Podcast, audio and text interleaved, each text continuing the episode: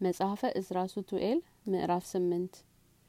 መልአኩ መለሰልኝ እንዲህም አለኝ አንተ ራስ ገምግመው። እኔ ከነገርኩ ምልክት ያለፈ ብታይ ልዑል የፈጠረውን ዓለም የጐበኘበት ዘንድ ያለው ጊዜ እንደ ደረሰ ያን ጊዜ ወቅ በዓለም በየሀገሩ ሽብር በሆነ ጊዜ አህዛብን በታወኩ ጊዜ አህዛቡን በተሸበሩ ጊዜ አለቆችን በተዋጉ ጊዜ መሳፍንቱን በደነገጡ ጊዜ ስለዚህ ልዑል ከጊዜው አስቀድሞ እንደ ተናገረ ያን ጊዜ ወቅ በዓለም የሆነ ሁሉ አስቀድሞ በቃል ኋላም በመገለጥ እንደሆነ እንዲሁም የልዑል ዓለም መጀመሪያ በቃል በተአምርና በኃይል ኋላ ግን በስራና በድንቅ ነው። ምግባሩና ባመነበትም ሃይማኖቱ የዳነና ማምለጥም የቻለ ከነገርሁ ስቃይ የሚድን እርሱ ብቻ ነው። ከዚያም በኋላ ለእኔ በለየኋት በምድሬና በድንበሬም ህይወትን ያያል። ዛሬ ትእዛዜን ቸል ያሉ ያን ጊዜ መከራን ይቀበላሉ። እኔን መፍራት የተዉና የናቁኝም በገሀነም ውስጥ ይጨነቃሉ። እኔን እየረዳኋቸው በህይወታቸው ሳሉ የማውቃቸው ሁሉ እነርሱ ነጻ ሳሉ በህጌ ላይ የታበዩ ሁሉ የትዕግስቴንም ቦታ ክፍት ሆኖላቸው ሳለ ልብ ያላደረጉኝ የናቁኝም ሁሉ ከሞቱ በኋላ ያውቁኝ ዘንድ አላቸው። አንተ ግን ኃጢያን እንዴት እንደሚፈረድባቸው አትመርምር። ጻድቃን በአላማቸው እንዴት እንደሚድኑ መርምር እንጂ የሚመጣውም ዓለም ስለ እነርሱ ነውና። እኔ መለስሁለት እንዲህም አልሁት፣ ዝናም ከካፊያ እንደሚበዛ ከሚድኑት ኋለኞች ይልቅ የሚጠፉት እንደሚበዙ ቀድሞ ተናገርሁ፣ ዛሬም እናገራለሁ። እርሱም መለሰልኝ እንዲህም አለኝ፣ ዘሩ በእርሻው መጠን እንደሆነ ፍርዱም እንደ ስራው ነው።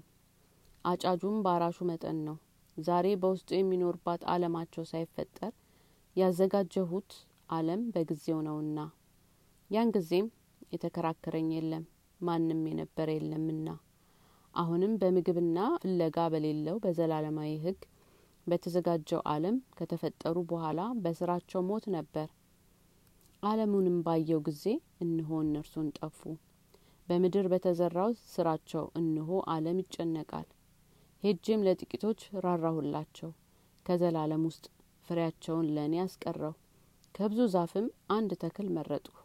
በከንቱ የተወለዱ ብዛታቸው ይጠፋል። በብዙ ስራ የጸናች ፍሬም ተክሌም ትጠብቃለች።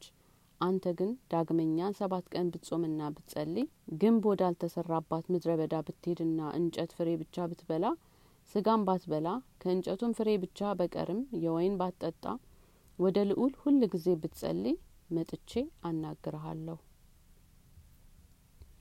ከዚያም በኋላ እግዚአብሔር እንዳዘዘኝ ስሙ አርፋድ ወደሚባል ምድረ በዳ ሄድሁ። በሳር ውስጥ ተቀመጥኩ።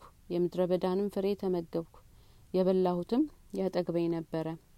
ከዚያም በሰባተኛው ቀን በኋላም በሳር ውስጥ ተኝቼ ሳለሁ ልቤ እንደ ቀድሞ ታወከብኝ። አንደበቴም አቅንቼ በልዑል ፊት እናገር ጀመርሁ።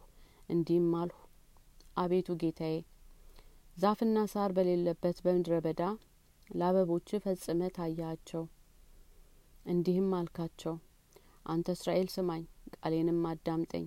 እኖም እኔ ሕጌን በውስጣችሁ እዘራለሁና በላያችሁም ፍሬን ይፈራልና ለዚህ ለዘላለሙ ትከብራላችሁና። አባቶችንም ሕግን ተቀብለው አልጠበቁም፣ በስርዓቱም አልጸኑም። የሕግ ፍሬ ግን አላጠፉም። ያንተን ገንዘብ ስለሆነ የጠፋ ዘንድ አይችልምና ሕግ ያንተ ገንዘብ ስለሆነች በውስጣቸው የተዘራውን ተግባራቸውን አልጠበቁምና ሕግን ተቀብለው ያልጠበቁ ጠፉ። ምድርም ዘርን ተቀበለች በኋላ ባህርም መርከብ በውስጧ ከገባ በኋላ እቃው በውስጡ መብል መጠጥና ከጨመሩበት በኋላ ያን ጊዜ የዚያ የዘሩ የዚያም የመርከብ የዚያም የመብሉ የመጠጡ ይጠፋ ዘንድ ጊዜውም ቢሆን እንደዚሁ የሚጠፋ ይሆናል። ነገር ግን የያዙትን ይቀራሉ። ለእኛስ እንደዚሁ አይደለም? ሕግን ተቀብለን የበደልን እኛ እንጠፋለንና የተቀበለው ልባችንም እንዲሁ ነው። ሕጉ ግን በክብሩ ይኖራል እንጂ አይጠፋም። በዓይኖቼም በተመለከትኩ ጊዜ በቀኝ በኩል እንሆ አንዲት የምታለቅ ሴትን አየሁ።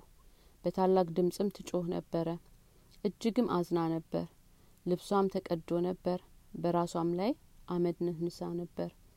ያ የቀድሞ የማስበው ሀሳቤም ተለየኝ። ወደ እርሷም ተመልሼ ምን ያስለቅስሻል? ልቦናሽንስ ለምን ታሳዝኛለሽ? አልኋት። እርሷም አለችኝ። ጌታዬ ለራሴ አለቅስ ዘንድ በመከራዬ ላይ መከራን ጨመረ ዘንድ ተወኝ። ፈጽሞ እኔ አዝኛለሁና ልቦናዬም ተጨንቃለችና። እኔም ምን ሆነሻል? ንገሪኝ አልኋት እርሷም አለችኝ። እኔ ባሪያ ከጥንት ጀምሮ መካን ነበርኩ። ሰላሳ ዘመን ከባሌ ጋር ስኖር ልጅ አልወለድሁም። እኔም በዚያ በሰላሳው ዘመን ሁል ጊዜ በየጊዜውና በየሰአቱ በመዓልትና በሌሊት ወደ ልውል ጸልይ ነበረ። ከዚያም ከሰላሳ አመት በኋላ እግዚአብሔር የባሪያውን ልመና ሰማ መከራዬንም አየ ድካሜንና ስቃይን ተመልክቶ አንድ ልጅ ሰጠኝ። በእርሱም ፍጹም ደስ አለኝ እኔም ባሌም የአገሬም ሰዎች ሁሉ ደስ አለን። እግዚአብሔርንም አመሰገን ነው። በብዙም ድካም አሳደግኩት። ከዚያም በኋላ አካለ መጠን በደረሰ ጊዜ ሚስት አገባሁት። ሰርጉንም ሰረኩለት